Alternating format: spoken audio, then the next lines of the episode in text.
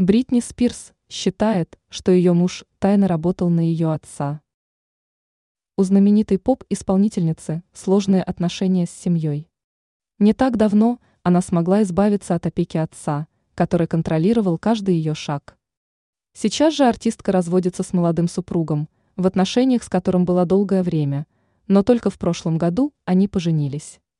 Официальной причиной разрыва называют непримиримые разногласия. Пара уже разъехалась.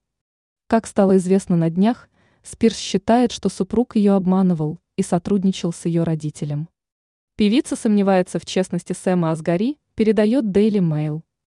Источник, который знаком с артисткой, сообщил, что у Спирс есть все основания подозревать в этом мужчину и полагать, что Асгари передавал подробности личной жизни звезды ее отцу, чтобы тому было легче ее контролировать. В обмен на это молодой бойфренд получал доступ к ней и ее деньгам.